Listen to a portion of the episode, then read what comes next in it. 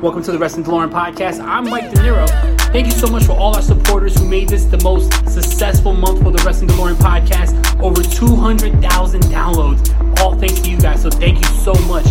Make sure to smash that subscribe button. Make sure to hit that like and comment below, because it is going to be a great episode here today. We have a very special interview with Vince Russo. And if you want to hear the full show of the Wrestling DeLorean Podcast, make sure you download the podcast wherever you listen to your favorite podcast. So without further ado, let's get into this episode right now. Let's talk to Vince Russo. Welcome everybody to the Wrestling DeLorean Podcast. I'm Mike DeNiro. I'm joined here by a very special guest today. We got the former head writer of Monday Night Raw at its most successful time period here today. We have the most polarizing man in professional wrestling, former WCW champion, Vince Russo. Welcome to the show, man.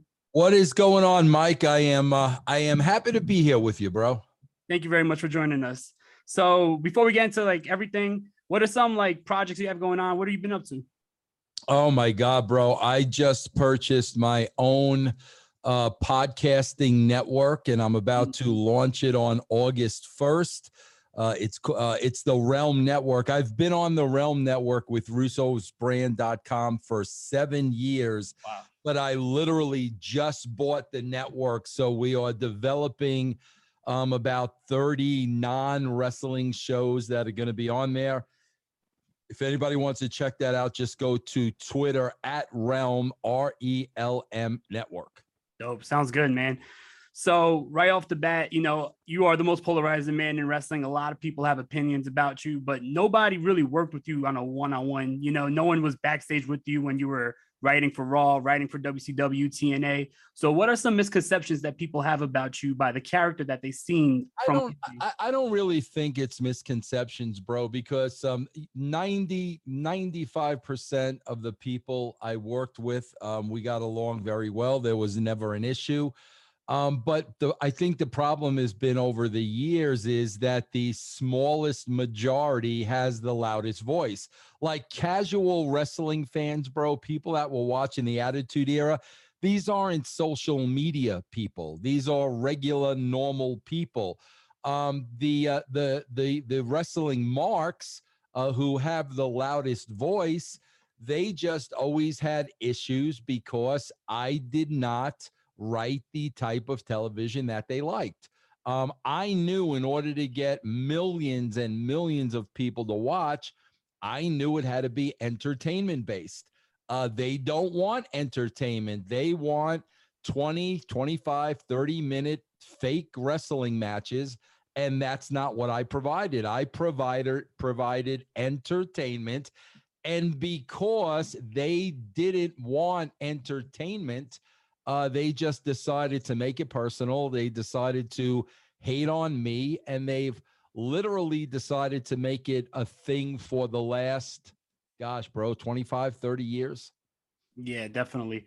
So speaking of like your time writing for the Attitude Era, what was some of your most fulfilling moments writing, and what were some of your most fulfilling like creations, and what were some wrestlers that you really enjoyed working with?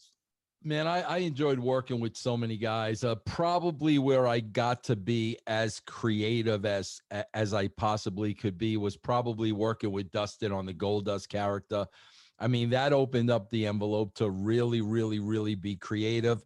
My favorite angle storyline of all time was Rock joining the Corporation, because we were planting seeds like, bro, 2-3 months prior that nobody picked up on, nobody put together. And when it came to fruition, I think it was really, really a well-written and a well-crafted story. Definitely. So when you left the WWE to go to WCW, how hard was that transition? Or was it an easy, you know, I'm going to stop what I'm doing here, go over there, have the same success? Nah, it was very difficult, bro, because at the WWE, I was protected by Vince McMahon. Vince McMahon had my back because I was very, very successful for him. So Vince didn't let anybody screw with me. If you screwed with me at the WWE, you screwed with Vince. So not having to worry about the politics and the backstabbing, I was really, really, really able to concentrate 100% on my job, All I thought about and all I worried about was the writing on the show.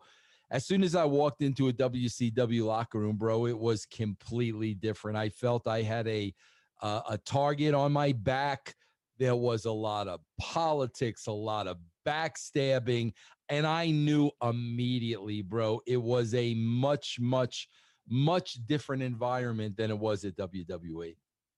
Now, looking back in hindsight, a lot of fans, they look at WCW and they say where it went wrong was there was too much emphasis on past stars. There wasn't any time to make new stars. And the stars that they had, like the really good wrestlers they had, they let leave because there was no room for them on that roster with the NWO, blah, blah, blah, blah, blah. So when you come into WCW, you take a whole different direction. You start the new blood. You have new wrestlers on TV. You're really pushing new stars. So if that's the case, why was it such a negative? Like, why were people thinking of that time period where you were the booker of WCW as such a negative when it's basically what they were asking for the whole time? Well, bro, the fact of the matter is because I'm a facts guy, man. I'm a numbers guy. I'm not an opinion guy. The facts of the matter is the first 3 months when Ed Ferrara and I were there before I went home, bro, we took the ratings from a 2.5 to a 3.5 in the first 3 months. So I don't care what anybody says and who didn't like it. The fact of the matter is you can go check those ratings, and there was a 1 point ratings increase in the first 3 months. So obviously, man, we were on the right track. We were, we were tearing down what wasn't working. Prior to us getting there, we were building up our own foundation. Everything was going up to plan. We were right on target, but you know, bro, like I said, at the end of the day, the political environment just got to be too much. So after a period of 3 months, I just literally went home and collected a paycheck. So when people look back at your time in WCW, a lot of people point fingers to Bash at the Beach, Jeff Jarrett versus Hulk Hogan. Recently on Jeff Jarrett's podcast, My Way, he was saying how he believes it was Hulk Hogan's idea to have Jeff Jarrett lay down. There's so many stories, that a lot of folklore is out there, so many false narratives of what happened that night. In your opinion and your memory, what happened with Jeff Jarrett versus Hulk Hogan? Jeff is wrong. It was not Hulk's idea. It was 100% my idea. Man, bro, I'm going to try to make a long story short because there's a lot that went into this. But basically, Hulk Hogan agreed on a finish before we got to the building.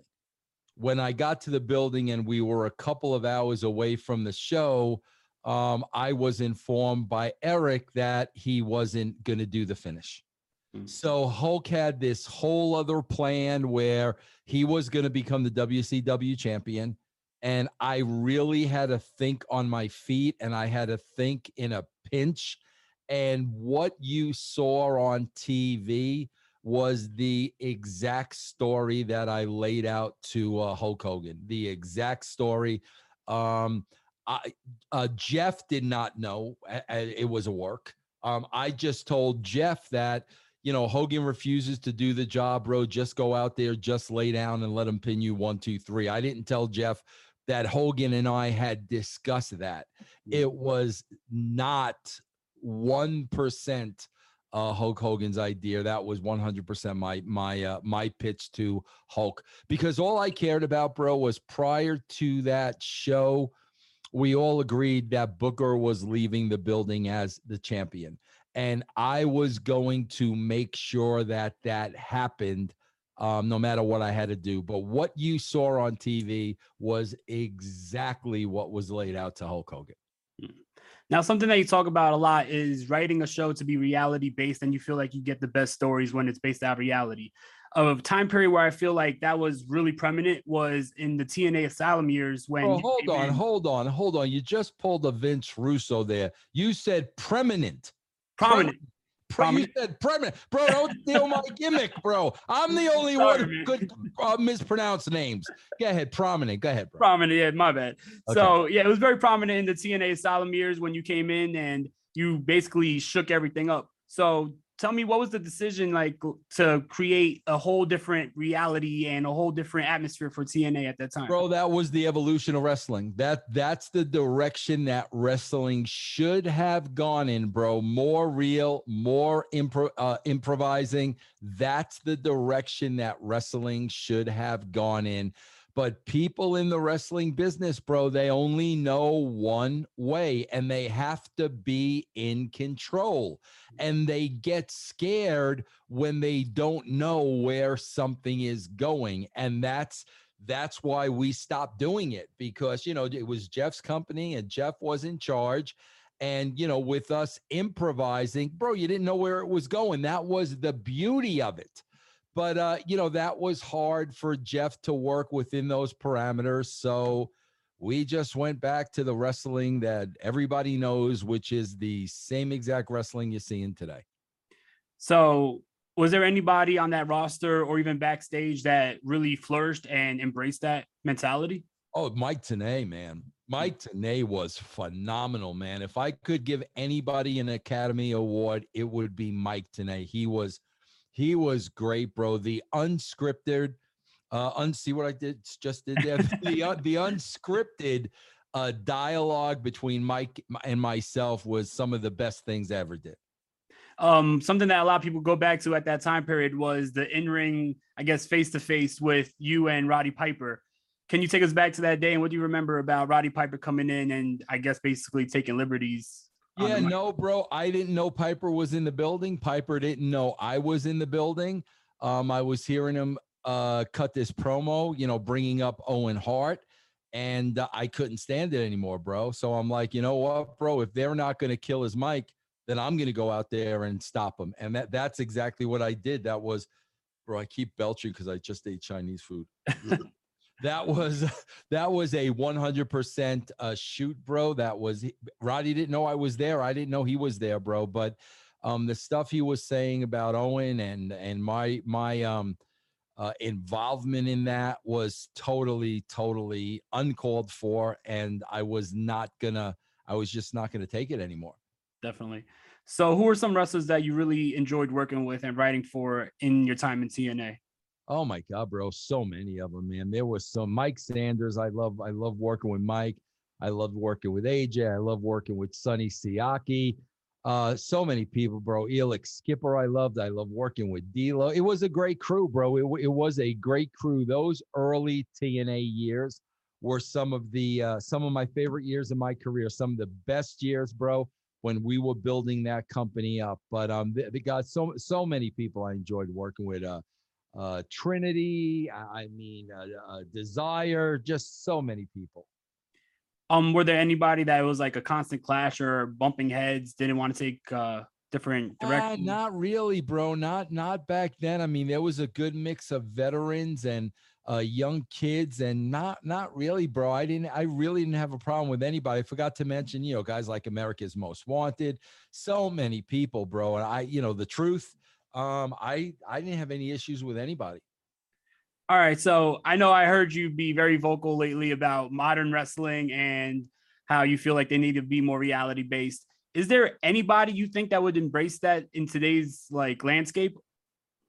What do you mean? A talent? Yeah. Like a talent who, for example, say hypothetically, you go back into wrestling, you're offered a job with WWE and you want to bring more reality to the WWE product. Is there anybody you would love to work with in the? I mean, bro, I'd love to work with a lot of people. I don't know who would embrace it or not, because I don't know a lot of those guys. You know, I mean, I've never worked with a lot of those guys, but yeah, bro, I'm a big fan of, you know, I'm a big fan of Drew. I'm a big fan of Bray. I'm a big fan of Roman, obviously, Elias. I mean, there's a lot of talent there that are unutilized. That I would have loved to work. I don't, you know, bro, I don't want to go back. So yeah. I'm not going to say I would love to work with them now, yeah, because I know that's not a possibility. I would have loved to have worked with them though, bro. There's a lot of great talent. You know, I'm a fan of Charlotte, Eva Marie. I'm a fan of. There's a lot of really good talent there. What do you think the WWE has to do right now to turn their ratings around? And is there anything do you think that they could do to take it at least closer back to that level that they were. Two things, man. You know, and again, we did it before. You know, stop being so stupid and childish and cartoony and corny and get back to reality, bro. Get back to some realistic storylines, some serious storylines. Get back to some drama, get back to good comedy, not stupid comedy. It needs more of a realistic, serious approach, bro. And there is such bad comedy on that show week after week after week. And that's why, bro, that's why the Main Street audience has turned it off. It's not entertaining to them. Do you see AEW as a competitor to the WWE? No. No. Do you think they could do anything that could, you know, take their... Not at all. Not at all. Is there anybody in the modern day wrestling that you think would have been a star? Dead. Wrestling's dead. It's dead. It's dead, bro. It's dead. And it's going to continue to die because... Bro, the world has passed by the wrestling business. That's the problem. The world has passed it by. Everything they're doing is so phony and so fake and so non-believable and so stupid. Bro, I'll give you a perfect example. And this is where casual wrestling fans look at this and like, come on, bro. You know, they laugh at it. Bro, you're very, very young, but I'm sure that you remember the... Dr. David Schultz and John Stossel incident. Yeah. Okay. You remember how that went down, right? Yeah. And that was a shoot. That was real. Well, bro, fast forward to a couple of weeks of AEW. We had that one guy cutting a promo. What was that dude's name that was running AEW down? Oh, Dan Lambert from American Top Team. Yeah. So he's running down AEW. Okay, bro, here comes Lance Archer. Now, keep in mind what happened with Stossel and David Schultz. Keep in mind what happened there, bro. What does what's his face do? Who was Archer. It? Who? It's Archer. And I'm a fan of Lance. I love that guy. Nicest guy in the world. Yeah. What does Lance Archer do? Bro, he picks up the guy. He sits him in the corner. He puts him up. Bro, that would never. No, now when you're watching that, now, oh, okay, so these guys rehearse this all day long.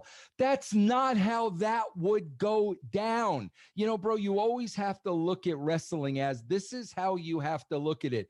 If this were real, what would happen? That's how you got to look at it. Bro, at that point in time, he's not going to hit the guy with his finishing move. He's going to do exactly what David Schultz. Going to punch him in the face. Yeah. He's going to smack him across the mouth and probably knock him out. That's what I'm talking about. A casual wrestling fan in 2021, bro, they look at that and they laugh.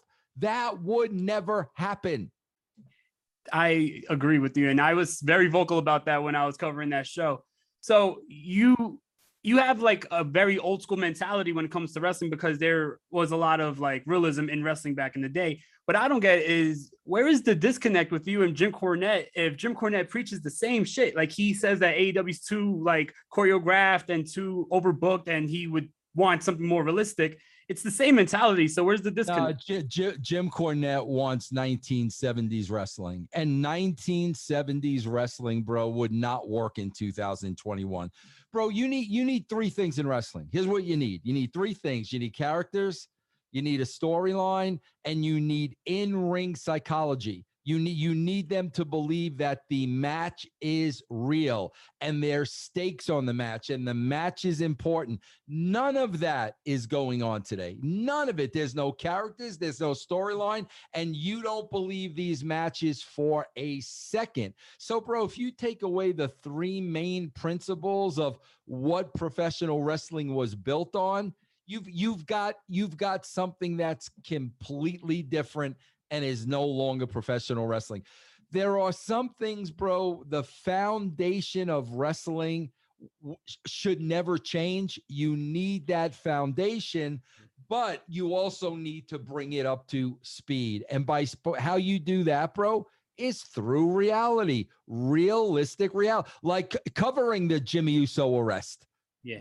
Making that a part of the angle, making that a part of the storyline. Vince McMahon and the McMahons are torn whether or not the guy should remain. That's the stuff they need to do that they totally ignore. So no, bro, going back to 70s wrestling Memphis would kill the business even more, but you need the foundation, but you need to bring it more into 2021. So after your career, you know, after all your work in media and even just you as a man, what do you want to be remembered for and who do you want to be remembered for? I want to be remembered for being a great husband, a great dad, and a great son. That's how I want to be remembered. I don't give one shit about how people remember me in wrestling. At the end of the day, bro, that was a job. All it was is a job, bro. And I got up every morning and I went to my job, no matter what my job was, and I did the absolute best I could. Whether you liked it or hated it, it doesn't matter to me. What matters to me is, you know, I today can look in the mirror and say, you know what, bro, with everything I've ever done, I tried my best. I gave it 100%. I gave it everything I had. I tried my best. And bro, that's all anybody can do. Who liked it? Who hated it? Who's a fan of mine? Who thinks I'm a moron? None of that is important to me, bro, because like I said, man, I was always the best me. And that's the only thing that's important to me. And I carry that work ethic to this day, bro. Like I said, you know, in 2014 with russosbrand.com, we started with one podcast. Now, bro, I have, you know, well over 20 podcasts. I employ about 15 different wrestlers. We just bought an entire network. It's the same process, bro. It doesn't matter that I was writing a show or producing a show. It's no different to me than what I'm doing today. Sounds good, man. Once again, thank you so much for joining us. How can people reach you? Yeah, bro, there's two places they can really go. Go to russosbrand.com. And also we got multiple shows on Patreon, patreon.com/RussoTWC. Sounds good, man. Thank you so much. Thank you, Mike. Thanks. I appreciate it, bro. No problem, man. Take care.